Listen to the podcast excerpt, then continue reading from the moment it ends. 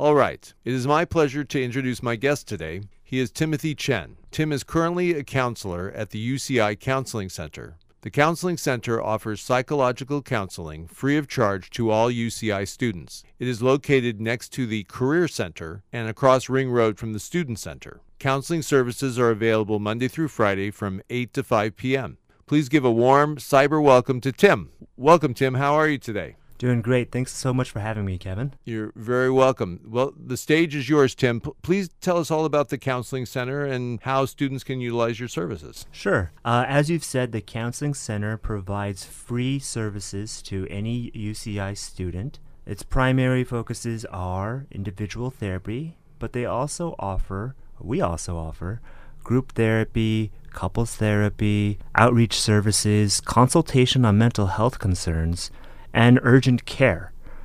So, if you ever feel like you might need help with mental health issues, we are there for you.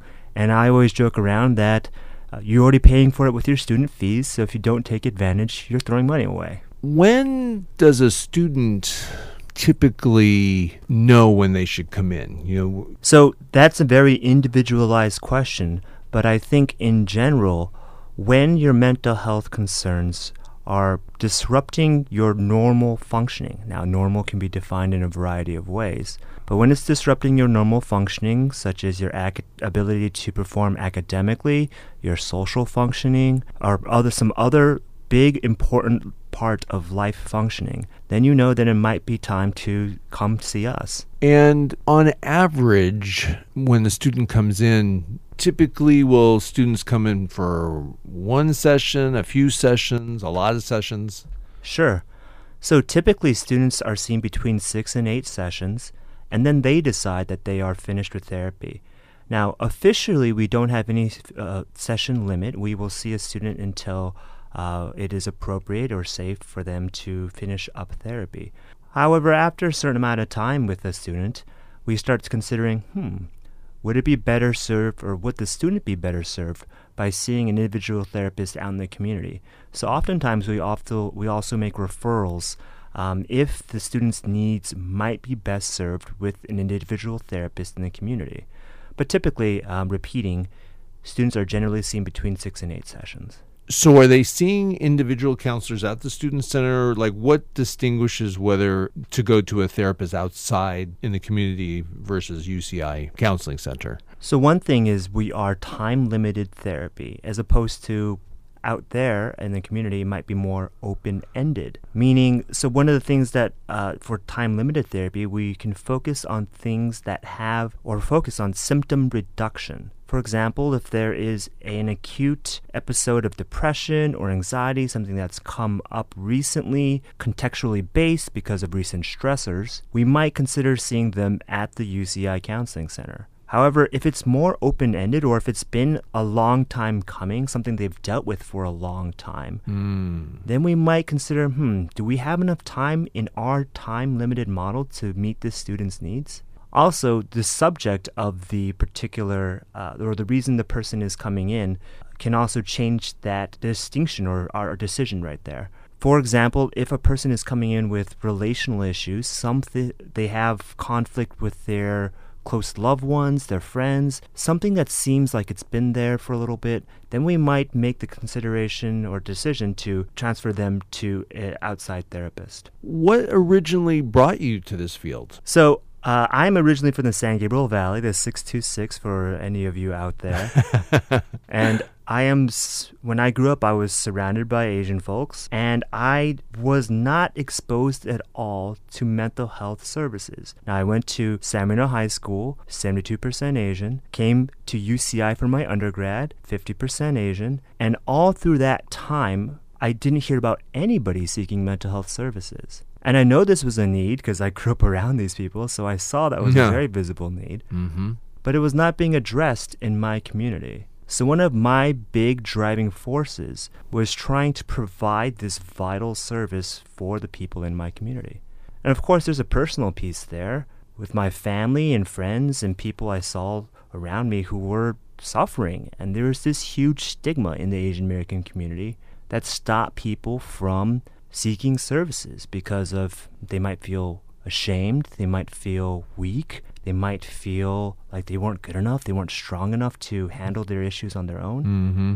So, one of my big things is trying to reduce that stigma, trying to show people from my community and other Asian folks that it is okay to seek mental health services. And part of it is me just frankly being Asian in on the therapist couch. And hopefully, with more people going to therapy and then more Asian folks on the other side in the therapist chair as well, the stigma is reduced and more people can talk about their issues. And of course, it snowballs from there. Do you feel like that you have? I know there's a lot of different areas of psychology. Do you approach it from a certain area? That's a great question. Yes, there are a lot of what we call theoretical orientations or styles of therapy. And I like that you asked that because I really want to encourage the students out there and whoever is listening that the first therapist you go to may not be the right fit for you based on your personality, their personality, their style of therapy. So if you feel like it's not the right fit, maybe try to find another therapist and if you come to the UCI Counseling Center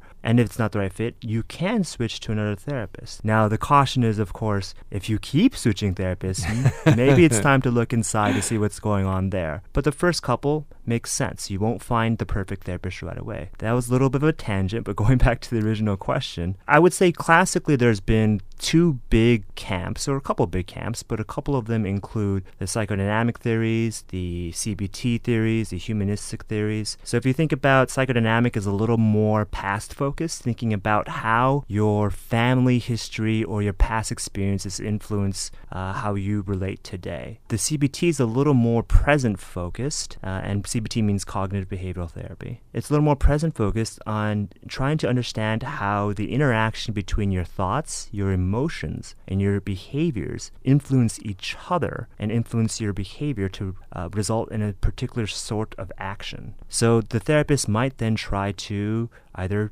change how you're thinking about yourself, change how you are behaving, and that in turn might change your thoughts. It's all one big cycle in, in CBT. There are a bunch of other theories related, such as systems um, that deal with families and think about uh, how you are connected to other people and how you interact with those people, create a system. For example, you might influence your friend in a way that uh, results in them affecting you in a different way. And that system is kept like a thermostat in, uh, what is it called again? Homeostasis, because that's how you two interact. That's a very brief breakdown, and there are so many sub, sub, sub, sub theoretical orientations. But those are the big three that are that most therapists would probably uh, be aware of. For me personally, I think I work most functionally in therapy, probably psychodynamically, and probably also a little systems wise. I try to think about how family systems play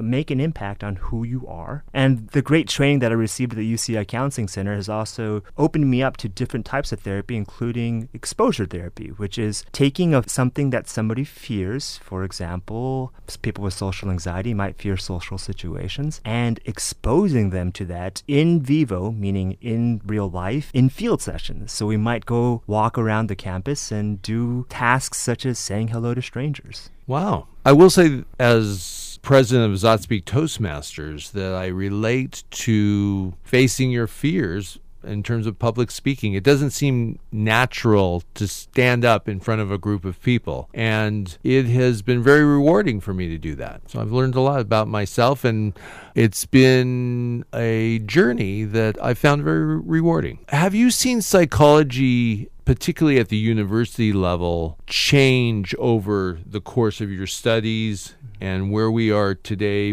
maybe versus 15 years ago?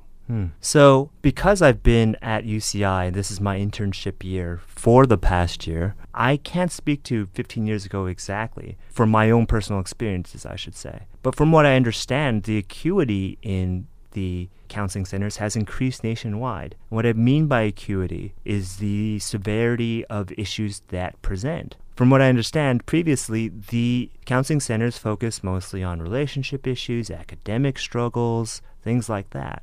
But now the acuity has risen to the point where it's often we're thinking about depression and risk, suicide, suicidal ideation, maybe planning.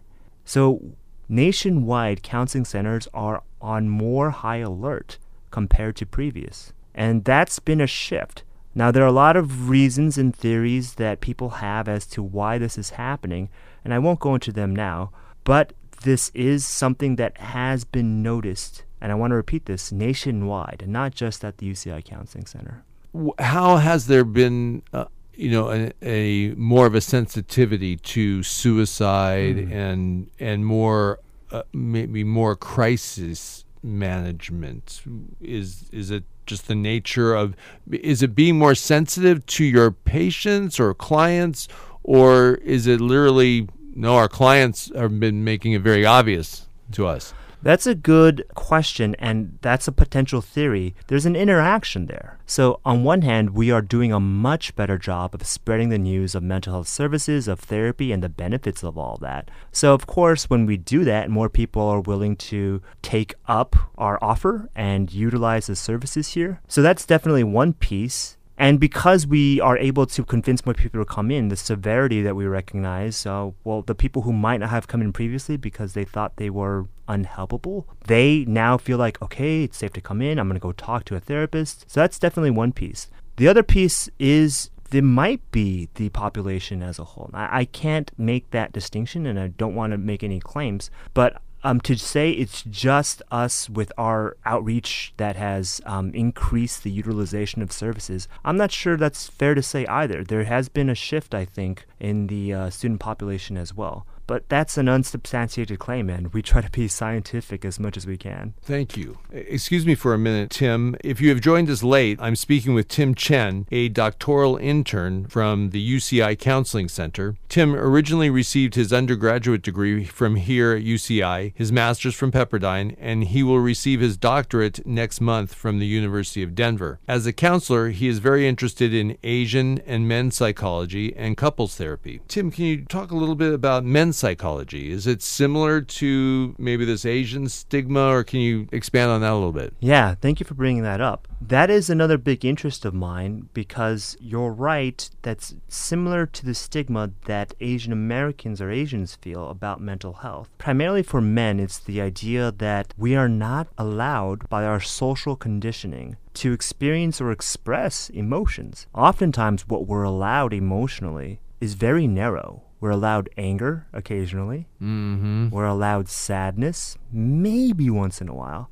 But beyond that, we might be called names, or people might make fun of us, or think we're overly emotional. Or so, the issue with men coming into mental health receive therapy is that they don't want to make that true. They believe that mental health services are for the people who are overly emotional or uh, who might not be able to handle their issues on their own. And because of that, they don't seek the services when they probably should because they are afraid of being seen as weak. They are afraid of being seen as emotional. And because that builds upon itself. For example, if you don't know any men, if you're a man, you don't know any men that are going to therapy, it's probably a little less likely you're going to go. And mm. if you mm. do go, it's probably a little bit less likely you're going to talk about it. Mm. And that mm. further perpetuates the idea that men don't go to therapy, and then you're going to feel more and more alone, like no one else has these problems. So it's an issue that builds upon itself. And that's why, for me, talking about this kind of stuff, talking about men and mental health, is a huge and important need in the community of men, um, but particularly in the community of Asian American men who have that double whammy of being Asian and being a man.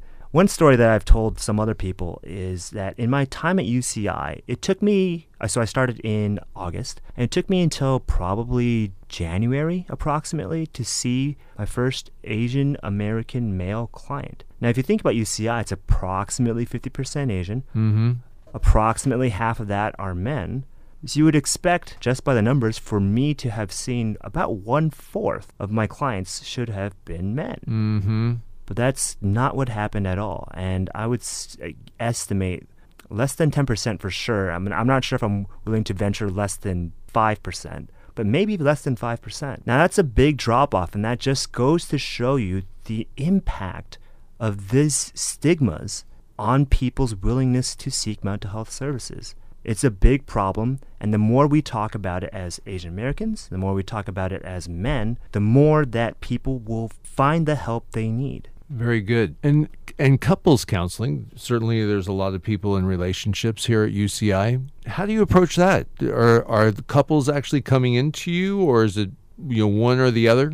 So, couples counseling is definitely a little more rare at the UCI Counseling Center just because the nature of our population is generally undergraduate. So, the couples I've seen are, have generally been in the graduate level. How I work with couples is I try to help couples, each member of the couple, understand and empathize with the position of their partner. What is called emotionally focused couples therapy, which tries to get at the underlying emotion that a person might be feeling, but not projecting forward. Let me give you an example.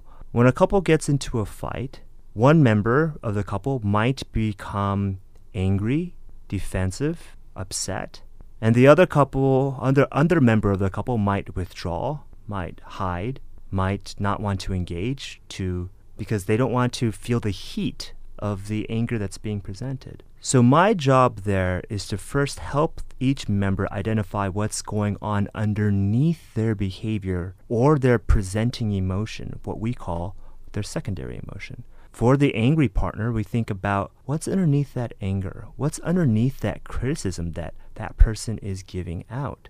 Mm-hmm. So, one common thing under anger is just feelings of inadequacy, feelings of not being good enough, Mm-hmm. feelings of, geez, I wonder if this person still loves me. Mm. And if we get to that, that's much easier and more palatable compared to the anger that the other partner is experiencing. Now, go to the withdrawing partner. That person might be pulling back, might not be wanting to engage, but what's happening there for them? Similarly, feelings of inadequacy, feelings of not being good enough, because that criticism that's coming in, they just don't want to feel that, so they pull away. But if you think about it in the system's perspective, what is happening when one person pulls away? The person who is angry feels like, I'm being left, I have to chase, I have to chase. And then the person who's pulling away is like, why are they coming on this strong? They're, I'm just, this is too much for me, I have to Mm. hide, and they withdraw even more, and the cycle perpetuates that way.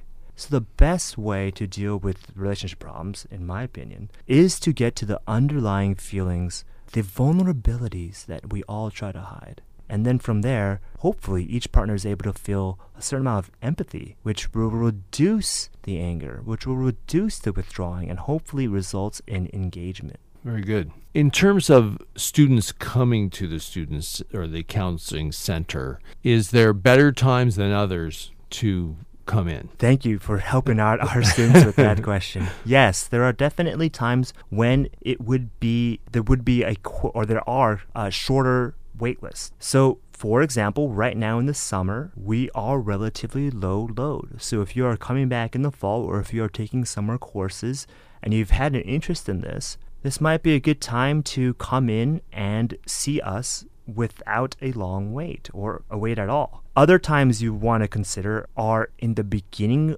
of quarters or in the early mid portions of a quarter as opposed to the end of quarters. Students out there, you know that you get stressed when it comes to week 10, finals week, and we get a crush of students coming in at that time. And that's fine. We're prepared, we are equipped, we will handle it. But at the same time, the wait list at that time definitely gets bigger and longer, and there might be a four week wait at max. But generally, our students are seen are on the wait list for approximately one week or less. Now, in the summer, much less. So just want you to uh, be aware, make the decision that's right for you. Obviously, if you don't need to come in, you don't need to come in. But if you have the option to come in at a time when it's less impacted, I encourage you to make that choice. Thank you.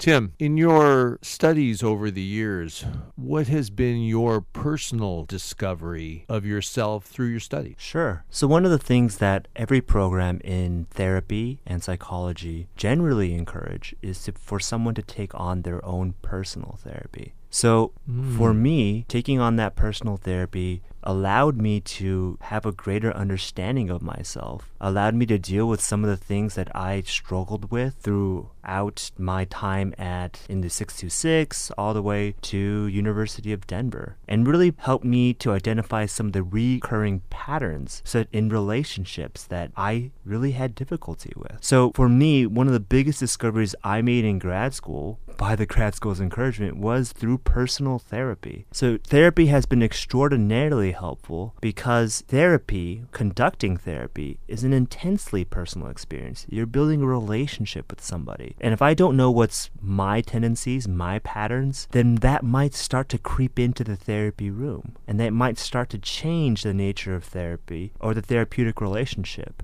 And I don't want it to be about me, and it shouldn't be about me. So if I'm noticing that stuff creeping in, I need to be aware of that so to not let it impact the client. And this is why I also think that I also want to talk about this experience because for me, talking about me being not only a therapist but in the therapy chair reduces the impact of the stigma that we've touched on already. I'm an Asian dude, I've been in therapy, I'm a therapist, and I want people out there who are thinking about going but are worried about what other people might think about them, who are worried about, oh, maybe I, it's not that bad, maybe I can deal with it, maybe I'm, uh, I'm, I'm, I'm too, I'm too weak to think about doing this. No, I want you to go out there and know that other people just like you are seeking services. They're finding about themselves or learning about themselves, and they are strengthening their relationships. And every day they are progressing to who they want to be. Excellent. In your work, and this is a little odd, what's the funniest thing that's ever happened to you? Does anything come to mind? It's like, you know, it was going this way and I never saw this coming and it was just funny. Oh, gosh. See, the difficulty with this question for a therapist is there is confidentiality. I thought that might be the case. There's confidentiality here, which prevents me from saying much. So I'm thinking more back to my graduate school experiences or even my experiences here. So nothing in particular comes to mind, but I'm just and I'm trying to avoid specifics. But I'm trying to think of the times when so UCI is a relatively well not relatively, it's a large campus, it's a large school, but you spend enough time here and you start meeting people in other contexts. Mm. So for me, without having any identifying information at all. When I meet a client out of the context of therapy, that's always an interesting experience because there's a little bit of a dance that goes on there. So I'm not allowed to say hello, obviously, because then other people might know, oh, this person goes to therapy with Tim. So I might catch eye contact and then I might make eyes, but then I kind of try to avoid eye contact. And then I'm trying to, like, okay, are they looking at me? Are they looking at me?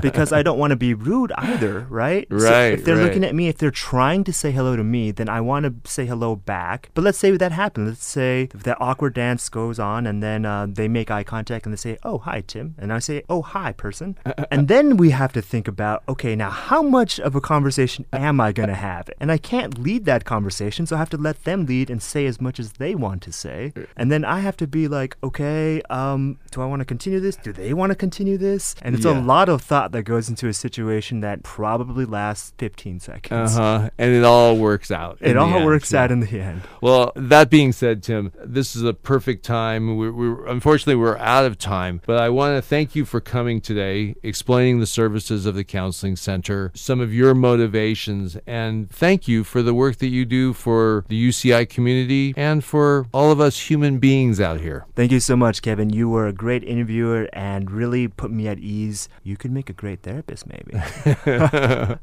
you never know. It could be a wow moment for me. Thanks, Tim. Thanks so much. You're welcome.